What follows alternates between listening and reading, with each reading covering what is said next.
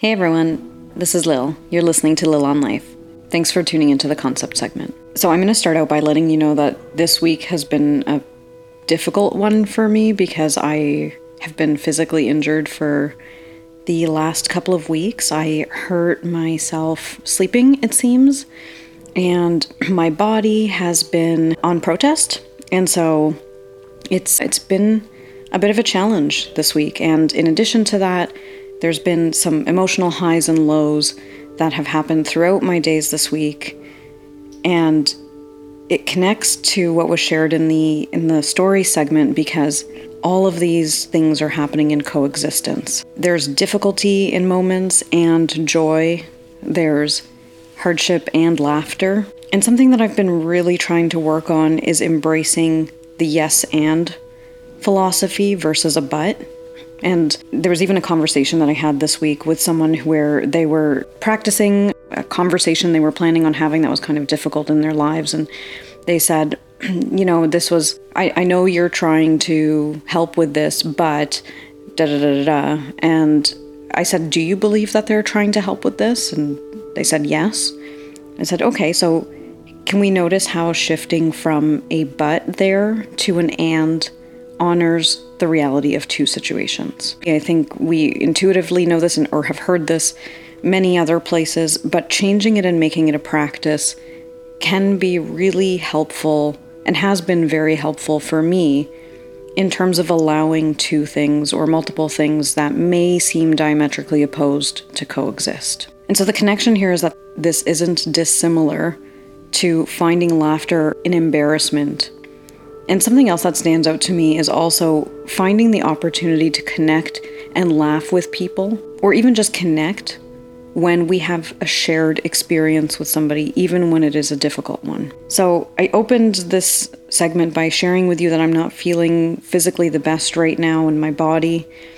And something that I noticed related to that is just how much it has brought down my mood, my energy levels, my focus, everything for the last week. And so, part of what I wanted to talk about in this concept segment is negativity bias, which is an example of an automatic thinking pattern.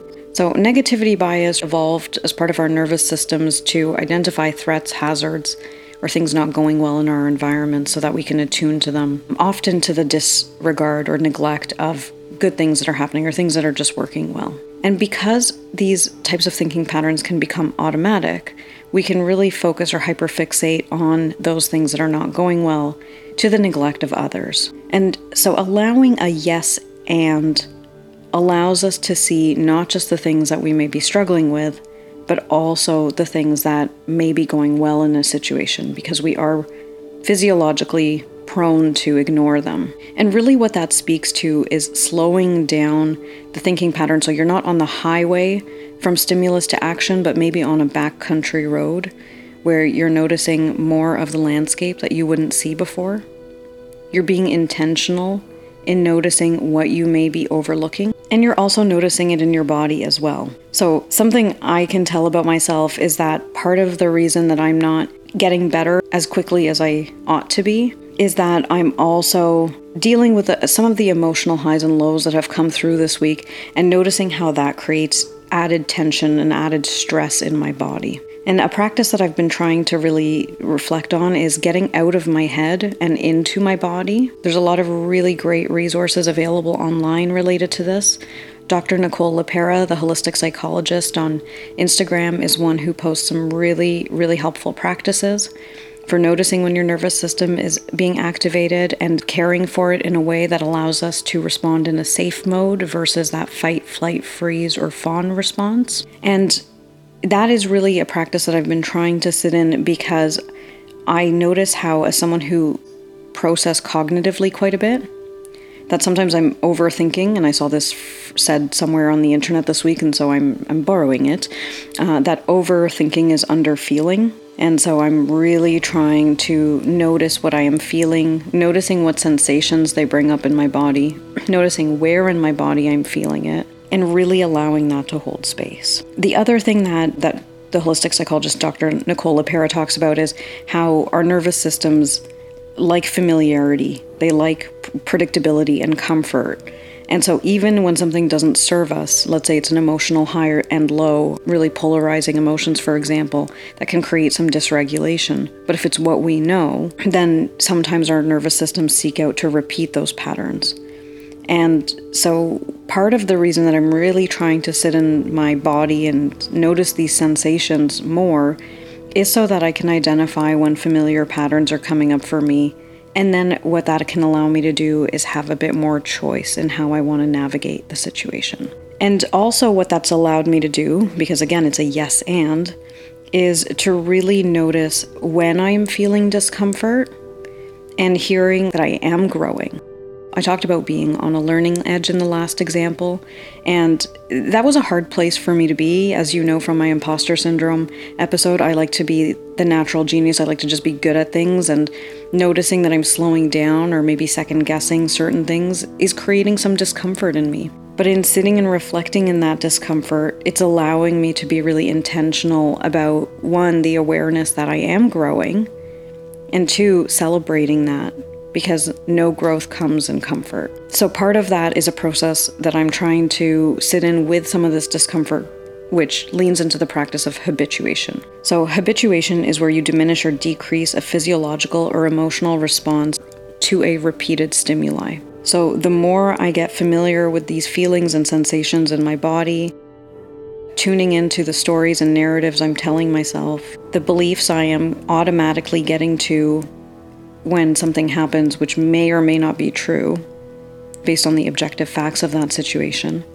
So, something that I've been really trying to reflect on is naming, navigating, and then nurturing. Because if I can name what I'm feeling, if I can navigate where I am feeling it in my body and what sensations it is bringing up, then I can also seek to nurture it. And a lot of that nurturing recently has been tied to breathing. Something that I've been noticing as I've been trying to reflect in the physical sensations I'm experiencing to certain things is how my breath changes. And even when I bring up an embarrassing story or something that creates some discomfort in me, noticing where I am feeling it and intentionally breathing into it to just allow myself that nurturance. Something I talked about in the last episode at the end was about using our neurobiology and neuroplasticity to change our thinking in these situations, to observe and notice more of maybe the joy or finding the other things that might be happening. And as I've shared about before with the reticular activating system, the RAS, as it's otherwise known,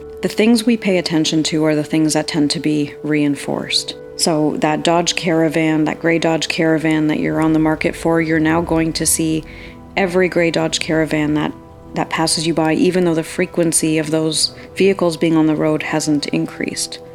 But you're really zoomed in on that, you're hyper focused to it. And so, knowing and noticing the patterns and the things that we're paying attention to and interpretations that we hold can really allow us to slow down and give ourselves a chance to get out of that autopilot. So, zooming out of our own situation to taking a pause to see what else could be true. And sometimes when I'm doing this, it's about really dedicating some time to sit and reflect on something. But the new behavior that I've been adding is really trying to bring myself back to the physical sensations and the environment I was in when that situation was happening. So, as an example of that, if I'm thinking about the situation with my brother, I'm remembering that it was a warm day that it was a sunny day. I'm connecting and almost feeling that sun, the warmth of it on my skin. I'm allowing myself to zoom out a tiny bit to see what else might have been happening, not just in our interaction, but in that day to day. And then in hearing the story and the retelling, really just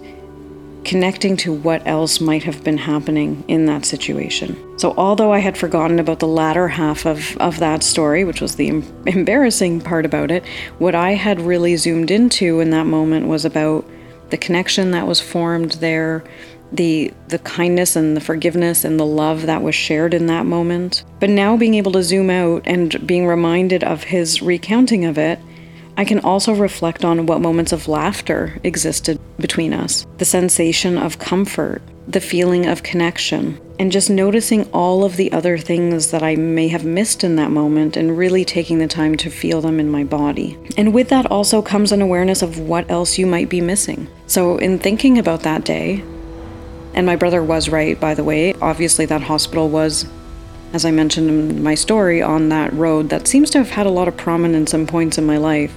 But what I likely missed was that there were vehicles on that road, that they were moving along, that there were other maybe pedestrians and people around in that situation, and just broadening it out a little bit and noticing all the things that I maybe failed to see when I was hyper focused and only zooming in on that one element of our interaction. In applying that further to my life, I can notice how I've had situations in the past where maybe something really cool will happen or I'll do something for the first time and my initial instinct might be something like I'm really bummed that I haven't always known about this or that this is the first time I'm finding out about this. And in doing that, I notice that I'm also missing an opportunity to look at how this is something I can now, that it is in my awareness, continue into the future.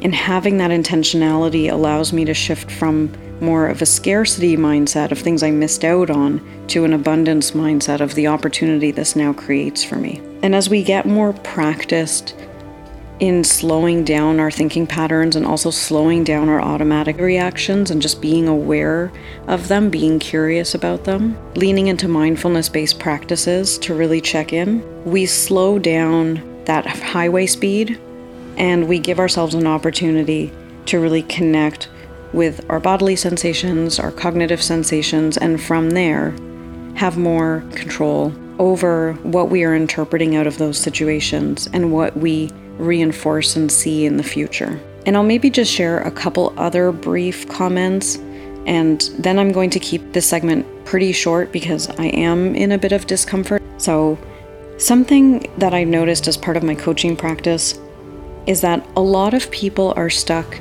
in reflecting on things they don't want, or that they don't like, or that they want to avoid, a suppression of things. And when you notice that and ask somebody, so, what is it that you really want? And a really interesting observation that I've made is how few people seem to really know what they want. And I think that's part of the reason that, at least in my life, I have felt disconnected from myself at times. Because sometimes our minds and our bodies and our hearts know what we want, but for some reason we have a block or a barrier into seeing it or allowing it or accepting it.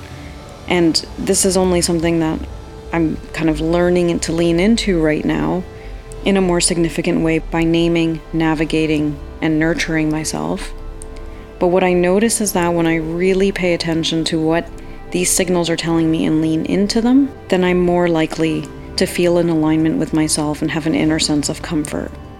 And so, my practice of that in this moment is an intentionally recording a shorter segment today to allow myself some opportunity to have that rest so that I am navigating and nurturing my body in a way that keeps it feeling safe and well. So, I wanted to share just one more story and this is another kind of embarrassing one. Something about me that a lot of people don't know is that I mix up common sayings all the time. I think it's because English is my second language, and for some reason I insist on using these phrases, but I never get them right. And it wasn't until last year when I realized that I had been saying the phrase shaking hands and kissing babies wrong all along. And I, you might have noticed I even used that phrase in the last um, in the story segment, and I really had to be intentional and think about what I was saying, just as I did in this moment right now. Because what I had been saying before that is kissing hands and shaking babies, which is not a good thing to say or do, especially because I was saying this during COVID, which was not the best timing for that. And shaking babies is frowned upon, especially when you work in health and safety. Or at least that's what my husband keeps telling me. So I hope that gave you a little laugh to end off our day. Share your embarrassing stories, laugh, lean into connecting through them, and finding moments of joy in unexpected places. Thanks for tuning in, everybody, and being on this strange journey with me. This is Lil, and you're listening to Lil on Life. If you'd like to reach out, you can get me on my Gmail at lilonlifepod at gmail.com. That's Lil with one L onlifepod at gmail.com or on my socials Instagram, YouTube, TikTok at Lil on. Please like, follow, and leave a five star review if you're enjoying this. Lil on Life podcast is produced by Brandon and Company. You can find his work on Instagram at Brandon Allen. Lil on Life is a Big B and Little L collaboration. Opinions expressed in this podcast are my own and may not reflect those of my employers. If you or someone you know is in danger, please dial 911. If you or someone you know is thinking about suicide, call or text 988. Support is available 24 hours a day, 7 days a week. That number again is 988.